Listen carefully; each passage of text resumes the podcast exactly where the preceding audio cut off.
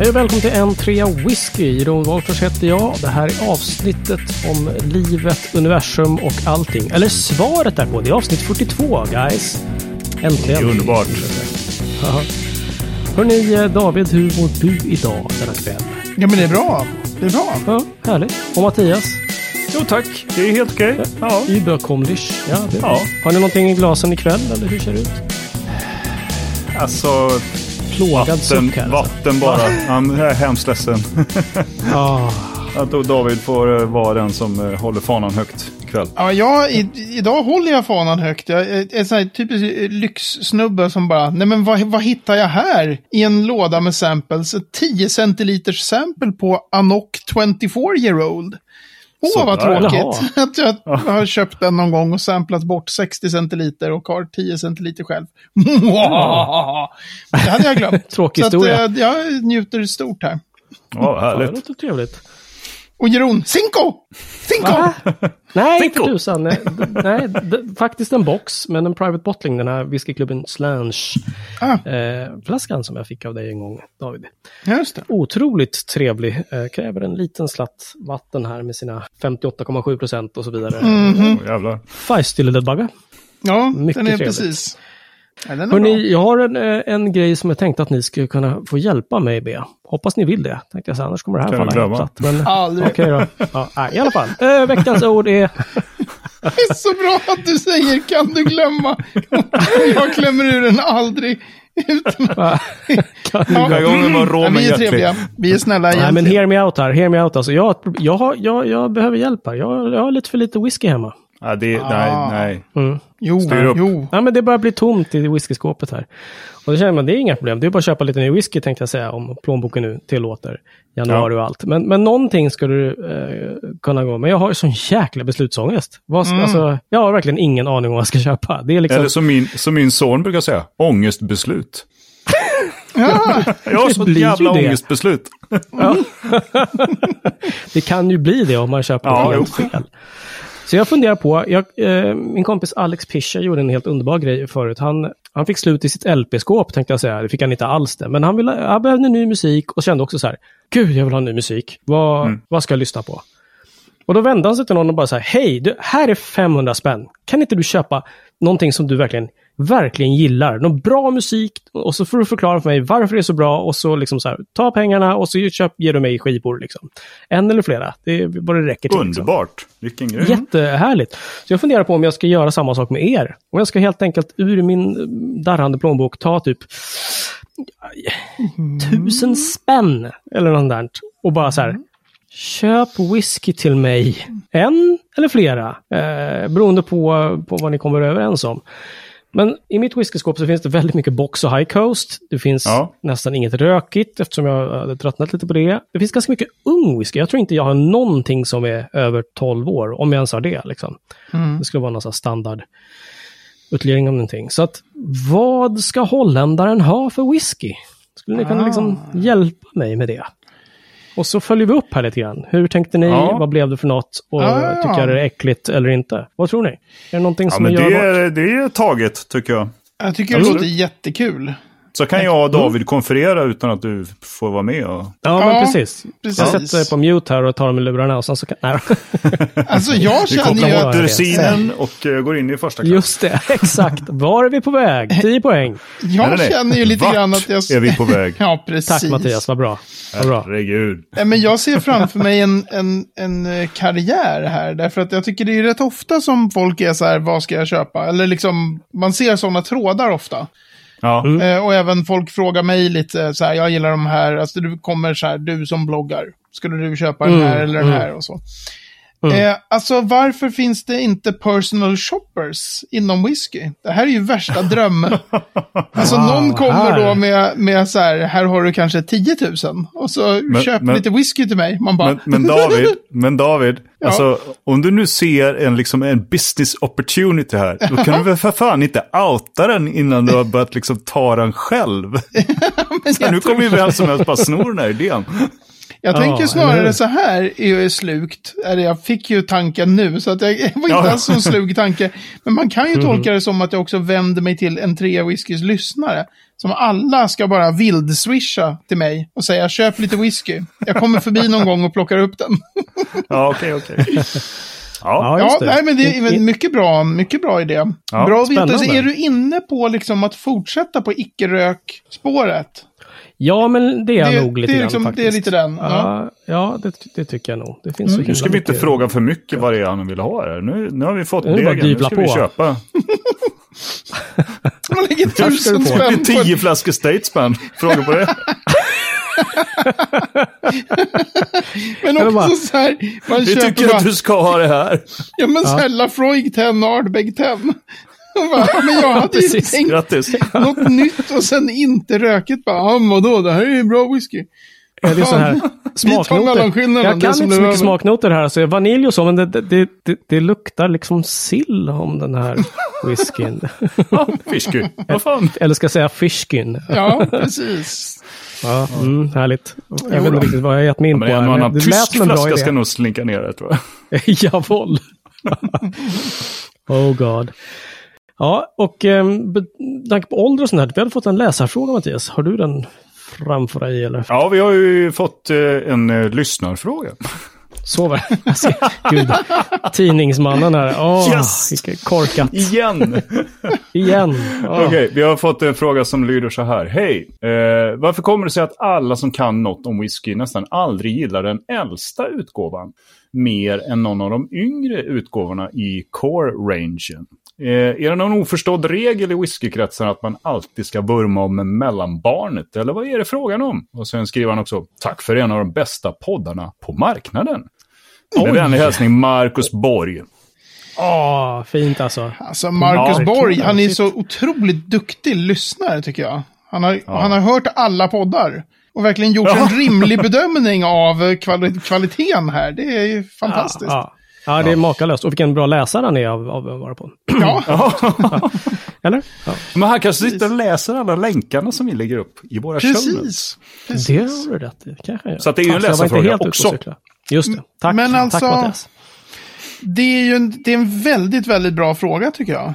Den är väldigt så här, man blir väldigt, det väcker ju tankar så. För jag hade inte tänkt riktigt att så kanske det är. Så bara, men det är ju, så är det ju. Eller så kan det ju vara. Det här, alltså, det finns ju i alla fall en sån här, man ska inte tycka att den yngsta i core range är bäst. Ja, men det är också min uppfattning lite grann. Jag trodde först ett tag att jag läste fel i frågan. När det står att man aldrig gillar den äldsta. Och att det skulle väl egentligen stå att man alltid gillar den äldsta. Ja, just det. Det verkar ju mer logiskt. Men så är det inte, hävdar du. Nej, men alltså den mest... Det finns några väldigt kända exempel. Jag tror det mest kända exemplet är ju den ständiga Old Pulteney 17 är bättre än Old Pulteney 21. Deras gamla core range, den bestod av 12, 17, 21. Ja, okay. Och där var det liksom nästan obligatoriskt att tycka att 17 var bättre än 21. Okay. Det var en sån här återkommande liksom, grej. Men sen vet jag inte. Jag tror att det kan finnas något liknande med Glenfarclas också. Men där är jag inte riktigt lika hemma så att säga. Men så är det just nu Pulteneys gamla core range också, inte den som finns nu. Nej, men det här är en sån här... nej, precis. Alltså, den har ju funnits så kort tid, den nya. Det är ju 12, 15, 18. Men den har ju bara funnits något, vad kan det vara, 2 år kanske. Så det har inte hunnit bli en sån här... Det är mycket så här, det här som på engelska heter received wisdom. Ungefär som att så här, i Sverige på sociala medier i svenska whiskygrupper så ska du säga att Mackmyras privatfat är bättre än deras egna officiella buteljeringar. Det är typ som, det är så här, det är det man, som är åsikten man ska ha. Ibland blir man ju lite grann så här, när alla tycker väldigt mycket samma sak så kan det ju vara för att de har rätt. Men det kan ju också vara för att de bara säger det. Just det. Och så, just det här när Old Pulteney dök upp och diskuterades var det ju ständigt liksom bara 17-åringen liksom. Och det var kanske inte det att någon sa att 21-åringen var dålig, men just att så här, 17-åringen skulle vara bättre. Och så kan det nog vara, fast jag tror inte att det är så med liksom alla destillerier. Jag tror att alltså det måste ju finnas lite många buteljeringar. För om det bara finns två, säg som Laphroaig, om man inte räknar 25-åringen som en del av core range, för det är en 25-åring, alltså hur många öppnar sina Laphroaig 25-åringar? Alltså, om det då förut när det fanns en 18-åring, om det, så här, om det bara finns liksom Laphroaig 10, Laphroaig 18, då kommer ju folk vara så här, ja men 18 är bättre. Eller Bonahaven liksom, det finns så här 12 och 18. Och sen finns det en svindyr, fantasidyr 25-åring, så den räknas inte liksom. Då blir det inte så här att folk säger 12an är bättre. Så att den där regeln om att det här med mellanbarnet just är intressant, för att det krävs att det finns ett mellanbarn. Det krävs att det finns ett mellanbarn, precis. Och då alltså som det här Glendronach till exempel, där tror jag inte att det riktigt, där finns det är ju som en, det är nästan som det finns, vad heter de här? Ja, vad heter den där fåniga filmserien Twilight? Där man ska hålla på den ena eller den andra. Ja, just det. Folk är så här hysteriska eller, på vad... Varulv eller vampyr. Ja, okej. Man är så här team Nisse eller team Staffan. Ja, precis. Team Bella eller team... Frackly Hulimu. Där i Glendronach så är det så här team 15 eller team 21. Och jag tror att de heter Alladis och Parliament. De har så här namn på sina 15-åringar. Eller Revival heter den kanske. Det är 15-åringen. Så där finns det inte någon sån här att det... Att alla, att man ska tycka det ena eller andra, utan det är så här typ, de bara, nej, det är 21-åringen, nej, det är 15-åringen. Och så är det så här, fuck. Det här är ju superlustigt, eftersom det handlar ju om liksom smak och tycke ganska mycket. Men som du säger då, att det, man inom stattecken så här, ska tycka om en viss utgåva och så vidare. Det är klart att sånt är ju lätt hänt, och det verkar ha ju hänt inom Pulteney där. Och alltså det kan ju vara så att generellt med Pulteney så här att den var bättre. Det behöver ju inte vara en sån här normgrej heller, att man ska gilla 17 mer än 21. Det kan ju vara det också. Så det är en väldigt så här blandning av, så här, av normer och förväntningar och vad som gäller, på den här spelplanen liksom. Man lär sig ju på något sätt att om man... Det är jätteroligt nu. Jag har gått med i en superstor Facebookgrupp som heter Scotch Addict. Som jag trodde liksom mot Maniacs and Friends var den största whiskygruppen. Men den här är ju mycket, mycket större. Många fler medlemmar och sådär. Och där är det mycket... alltså det är mycket lägre nivå helt enkelt. Så det är som, den är så stor, den gruppen. Så att det blir så här, om någon lägger upp, bara för att trigga, lägger upp en bild på en Macallan 12 med Coca-Cola, hade någon lagt upp idag. Och med is liksom i glaset. Där de flesta ändå numera är så här, det är din flaska, gör vad du vill med den. Och Macallan 12 är ju inte någon sån här liksom 8000 kronors flaska. Så att folk skulle vara så här, ja, vad schysst liksom. Är den god med Coca-Cola? Inför så skulle folk säga i Malt Maniacs and Friends. Det skulle inte vara en grej. Men i den här gruppen så ser man så här typ 168 kommentarer. Och folk bara, it's sacrilege! Typ. Så att det är väldigt mycket så här, det är olika normer på olika, var man befinner sig tror jag, på sin whiskyresa. Då lär man sig kanske tidigt att så här, man ska tycka att man aldrig får använda is. Eller man ska, och då ska man liksom, då kanske man hamnar i den här. Nu kommer vi bort ifrån ämnet här, känner jag, David. Men dig själv mot väggen, hur ser det ut liksom för dig bland gillandet av olika whiskyutgåvor? Du är ju lite av någon som gillar ung whisky, eller annars ganska feisty whisky. Eller? Hur ser det ut? Alltså det är väldigt... Mellanmjölk, eller är det? Alltså jag är nog bredare tror jag än vad du tror. Jag är nog bredare än vad somliga tror. Nej, men jag kan gilla väldigt gammal whisky också. Jag har inte någon sån här att det måste vara så här feisty. Jag är nog ganska öppen för att det är så här, men den här är ju ganska omogen. Fan vad gott. Alltså, jag kan vara öppen för att riktigt ung och lite så här inte helt färdig whisky kan vara jättegod. Nej, Old Pulteney 17 tyckte jag var bättre än 21. Bara det exemplet där. Din jävla konformist. Exakt. Jag försöker tänka, alltså ett destilleri där jag tror, fast där är jag också helt i linje med de flesta, där typ den äldsta eller vad man ska säga sägs vara, det är ju Glendgoyn 21 är ju fantastiskt bra liksom. Mm-hmm. Okay.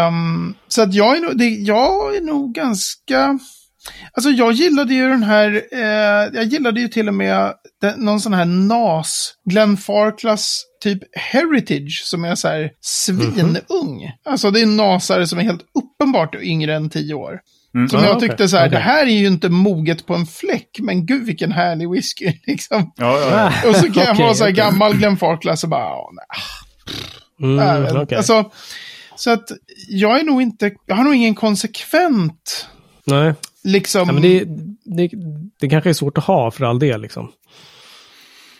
Men nu, om vi nu går tillbaks till Marcus fråga här. Har du någon teori om varför det är så? Om det nu är så att de som kan lite om whisky vurmar lite för inte den äldsta och kanske inte heller den yngsta. Utan, kan det bero på någonting? Alltså om han har rätt så skulle jag, om man får ägna sig åt en killgissning så här, de äldsta är ju numera ofta djävulusiskt dyra. Så säg att den äldsta numera 21-åringen, den kanske kostar liksom 2 500. Den är medan kanske 17-åringen kostar 900 säger vi. Och hur gör du då i en whiskygrupp där du märker att många säger att 17-åringen är bättre? Jo, du har ju faktiskt bara smakat 17-åringen. För du har inte råd att gå och köpa en flaska whisky för 2000. Och då säger du bara, jag tycker också att 17-åringen är klart bättre. Då kanske man blir lite lättad av det också. Så, bra, vilken tur att inte den här 25-åringen verkar vara så bra. Ja, men precis, man blir lättad av det när du fäller kommentaren. Så tänker jag att du lyckas både med att ha rätt åsikt och framstå som att du har provat båda och framstå som mer kunnig än vad du är. Det är lite som jag kunde tycka det här med Mackmyra privatfaten när det sades för jättemånga år sedan. Då hade ju det en touch av, för jag är minsann så inne i whisky att jag har provat flera privatfat av Mackmyra. Alltså när de här Facebookgrupperna var tidiga. Nu har det ju skett så mycket utbyten och det är så många, det är så stora grupper och det är så många som är inne. Men det hade liksom ett distinktionsvärde för 6-7 år sedan att säga privatfaten är bättre. För att kolla, jag är en sån som har fått prova så speciell whisky. Så det skulle man kunna tänka sig att det är någon sån här... Man har egentligen inte provat den här dyraste. Men man säger, jag tycker 15-åringen är bäst. Det kan också vara ett så här... utstuderat sätt att få fram att... Nej, jag har fan inte råd med den där. Den kanske är mycket godare, men jag har fan inte råd. Alltså säger jag att den inte är så bra. Ja, det kan det vara. Så. Men alltså sen finns det, jag har nu 2 gånger provat, det finns en japansk, det är väl en blended malt, som heter Taketsuru. Den har jag provat 2 olika utgåvor av. Och eftersom jag provade ganska mycket whisky så hade jag ingen koll när jag provade andra gången att jag hade provat dem för några år sedan. Men det var ju de åren så var ju nya utgåvor liksom. Det var inte exakt samma whisky. Och jag hade även glömt så här vad jag tyckte om just Taketsuru. Så jag var väldigt nollställd när jag provade dem sist. Och då var det 17 och 21 faktiskt. Det är verkligen dagens siffror. Och båda gångerna så tyckte jag 17 var liksom överlägset bättre. Och nu sist när jag tyckte att den här 17-åringen var sådär så att jag höll på att smälla av vilken bra whisky det var. Då googlade jag runt lite för att se liksom andras recensioner av de här. Så här är det bara då var det så här... Då hölls ju 17-åringen i högre... Det var väldigt mycket så i många recensioner att 17-åringen fick högre betyg. Och då kan det ju vara så enkelt som att det är en bättre whisky. Ja. Liksom. As simple as that, helt enkelt. Ja. Det var kanske några svar i alla fall på Marcus Borgs fråga, men jag antar att vi kommer att återkomma till det här, känns det som. Det finns ju inget definitivt ja eller nej svar på den. Eller vad man ska säga. Precis. Det man kan säga är väl att så här, 6-årig whisky är i 99 fall av 100 bättre än 3-årig. Och 9-årig whisky är nästan alltid bättre än 6-årig. Men när du börjar komma upp över 13-14 år där någonstans, då är det inte givet längre. Nej, det är liksom, men det är ju jävligt svårt att tänka sig att ett fat blir någonting annat än bättre efter 3 år. Mm. Mm. Om det är ett vanligt stort fat. Det är liksom intressant. Just det. Men någonstans så är det inte givet att det liksom, att äldre är bättre. Anfäkta och anamma, regera och så vidare. Andra svavelosande svordomar, Mattias. Du har fått någonting i julklappar som var så jäkla fint. Ja, jag fick ju Björn Wahlbergs bok som heter Captain Haddocks ordbok. Där han har liksom samlat alla de svenska översättningarna på Captain Haddocks just svavelosande. Och det är inte svordomar utan det är ju liksom ord han säger. Ja, som förolämpningar. Men det är faktiskt nästan inga svordomar. Men de är som sagt svavelosande. Och det får mig att tänka på, jag har liksom kollat lite grann i de här mitt whiskyskåp och andra grupper, så är det ganska många som ibland refererar till svavel just när det pratas om whisky. Som en smak eller en doft eller någonting. Och det, alltså jag har ju varit på Island och upplevt svavel first hand. Ja, ja just det. När man drar på varmvattenkranen så är det ju liksom, då luktar det ju äggmök, och innan man fattar det vad det berodde på så tänkte man, vad fan, nu får ni jobba på ert plumbing här. Så här. Och det är ju inte en jätteangenäm doft, så att David, har du någon tanke om det här med svavel och whisky? Ja. Alltså... Nej David, nu måste börja med valfri Kapten Haddocks ordom först. För jag kan bara anfäkta och anamma. Har de regera? Ja, just det. Jag kan bjuda på en här. Ohyfsat piggsvin. Ohyfsat? Din orgeltrampare. Just att jag skulle så här, vara upprörd på Mattias för att han har den här undringen. Bara, din orgeltrampare, har du inte koll på svavlet? Alabasterskalle. Ja, men jag tror så här, att vi kan, om vi skulle börja prata om varifrån allt det här svavlet kommer och hur en del whiskys är mindre eller mer svavliga, då kan vi hålla på. Ja, det kommer väl från Island, det hörde vi. Ja. Hallå. Då kan vi hålla på tills korna har gått hem, eller vad är det man säger? Ja, tills korna kommer hem. Men däremot, så här, vad menar man med det här när man säger svavel? Då skulle jag säga att det är ju inte hela vägen till de där ruttna äggen. Det finns ju i en del whisky, men det är ju väldigt ovanligt liksom. Ja, det tackar vi för kanske. Ja men visst. Men däremot... alltså lite så här gummistövel, blöt eller torr gummistövel, nytända tändstickor, otända tändstickor tycker jag nästan ännu mer. De är ju liksom, de har ju en liten svaveltopp. Om du öppnar liksom en tändsticksask och håller näsan en bit ifrån och så drar du en liten whiff så här. Den tonen kan finnas framförallt i en hel del sherrylagrad whisky. Okej. Ja. Så det är den där, och den är väldigt, det är en väldigt kontroversiell när folk säger svavel. Det är väldigt, skulle jag säga så här, det är en generationsfråga. Så, sådana som jag, som började med whisky, som kanske bara har hållit på allvar med det här i typ 10 år. Vi har ganska hög toleranströskel för svavel, för det är en ganska modern not i sherrylagrad whisky. Vi är liksom vana vid så här, man kan liksom se hur folk säger på Facebook så här, det här är underbart liksom, gummistövel eller så här, bränt hår till och med, såg jag någon. Det är ju typ den vidrigaste doften jag vet. Den är så här så att man det är nästan tåras. Men just att Icelandic plumbing, vikhädan liksom för bränt hår på något sätt. Ja. Men jag tror att vi, om jag får tala om oss som har hållit på med whisky i typ 10 år, så här, vi har ganska hög tolerans för det där med svavliga toner i whisky. De som har hållit på längre, de har liksom sett den här tonen komma. Så de vet så att säga hur sherrylagrad whisky ska, med citationstecken, dofta och smaka. De har liksom fått uppleva hur det här har börjat dyka upp i en del sherrylagringar och bara, vad fan är det här? Så här ska det inte vara. Så han, den här Jim Murray, han med The Whiskey Bible, han är ju en intensiv hatare av svaveltoner, men, och han är ju väldigt långt från ensam så.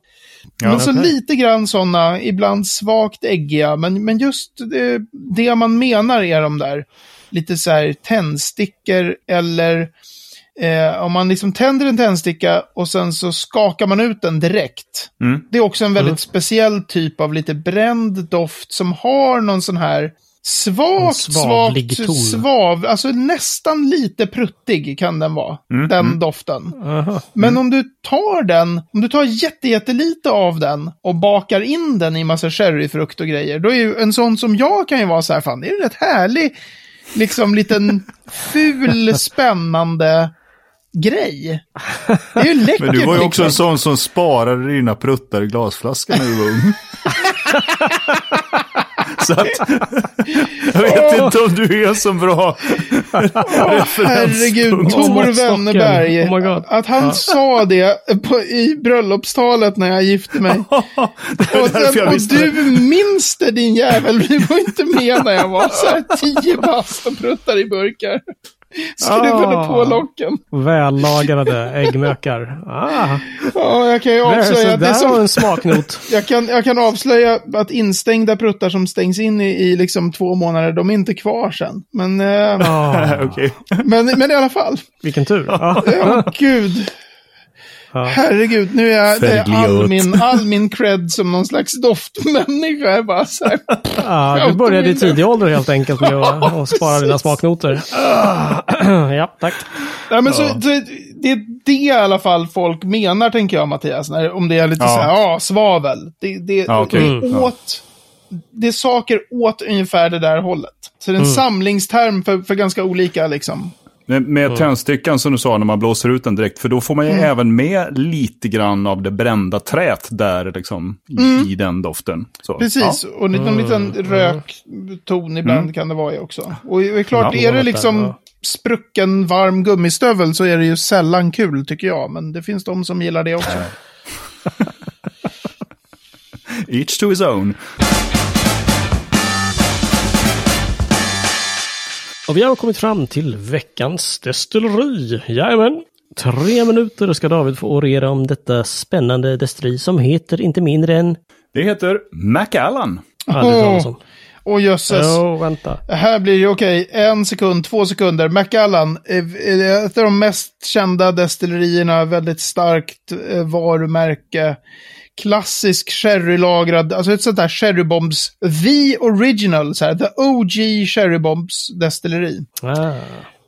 Grundat 1824 är jag ganska bombis på, som ett av alla de här Excise Act destillerierna. Macallan är ju väldigt spännande därför att det finns någon sån här historia om hur folk reste. Jag kommer inte ihåg vem det var som reste runt tidigt 80-tal och intervjuade destillerichefer. Och så frågade alla så här, vad är världens bästa whisky? Och i princip alla svarade Macallan. Alltså de hade en extrem ställning som kvalitetswhisky. Okay. Och jag var ju som sagt inte med och höll på och drack whisky då liksom på sådär 1990. Då hade jag precis blivit 18 och hade kunnat, men jag missade whisky-racet då, men jag har vid några få tillfällen fått smaka Macallan från den tiden, och det är liksom det är bland det bästa jag har druckit. Okay, det är inte ens dyra utgåvor jag har provat, utan det är outstanding kvalitet på Sherry Bombs. Så att det är väldigt, väldigt, väldigt, väldigt starkt varumärke, byggdes upp tidigt som singelmalt. Och sen idag så är ju de flesta som så att säga har följt Macallan i alla de här åren är ju ganska överens om att så här, kvaliteten är inte som den en gång var. Varumärket är ju jättestarkt och priserna är helt sinnessjuka. Och, alltså, en vanlig 18-årig Macallan på Systembolaget kostar ju nästan 3 000 kronor. Alltså det är ju helt... Halloja! Och det är ju ett skitstort destilleri. Alltså det är ett löjligt stort destilleri. Jag kan inte i huvudet så här, men alltså jag misstänker att Macallan kan koka, jag menar, 8-10 miljoner liter om året eller något sånt där. Och dra. Så att det skulle vara så här, det är så rare med en 18-årig sprit från det här destilleriet. Man bara... liksom. Men de har sitt varumärke och saftar på. De har varumärket liksom och är jättestarkt. Så. Det är ju också ett väldigt häftigt destilleri. Jag skulle verkligen, om vi, antingen får vi fixa det i show notes eller bara ni om ni inte har sett det, ni som lyssnar, så här, googla New Macallan, alltså det nya destilleriet som öppnade 2018. Helt superunik arkitektur. Det blev ju kallat för så här Teletubbies destilleriet. För att det är ja, helt det är under marken unik, och sticker upp lite i såna här rullande kullar. Alltså jag tycker det är sjukt häftig byggnad, men folk var ju skogstokiga på att de tyckte det var så fult så. 3 minuter, det ägs av Edrington. Där sätter jag punkt. Finns så mycket att säga om Macallan. Jaha, ingen egen favorit där? Nej, du har inte... Alltså inte, jag följer ju inte det destilleriet nu. Nej. Men alltså, får man möjligheten att i något läge smaka på Macallan buteljerad för liksom 10-20 år sedan, ta den. Rökigt eller orökigt? Ja, tack Mattias. Jag tänkte vi skulle köra samtidigt, Giron. Förlåt, jag är alldeles så trög. Ja. Alltså Macallan är gjord på orökt malt.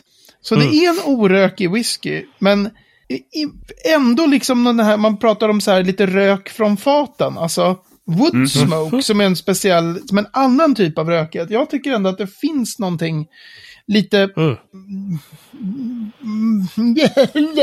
vad jag inte kan svenska längre. Det finns någonting som är som minner om rök långt bak. Men visst, på ytan det är en orökig whisky. Ja, okay. Så är det. Och de är jättehäftiga. Alltså, googla runt på pannorna och alltihopa. De är otroligt häftiga. Häftig design på hela, på hela bygget. Vi kan väl lägga några länkar i show notes också, så slipper folk googla. Kan de bara klicka. Absolut. Härligt. Och var hittar de show notes? Joho då, på n3whisky.se/42. Där ligger en massa gussiga länkar och väntar, och även en liten karta på vart tusan Macallan Distillery ligger någonstans. Speyside! Ja, bra, tack. Jag glömde att säga det när vi... Ja, men så är det. Klassiskt Speyside. Bra där. Facebook.com/N3Whisky hittar oss på. Skicka gärna roliga frågor och glada tillrop. Det gillar vi. Intressant. Absolut. Ja, absolut. Yes. Hörrni, tack för ikväll. Då har vi Mattias. Tudelu. Tudelu. Ja, tudelu på er.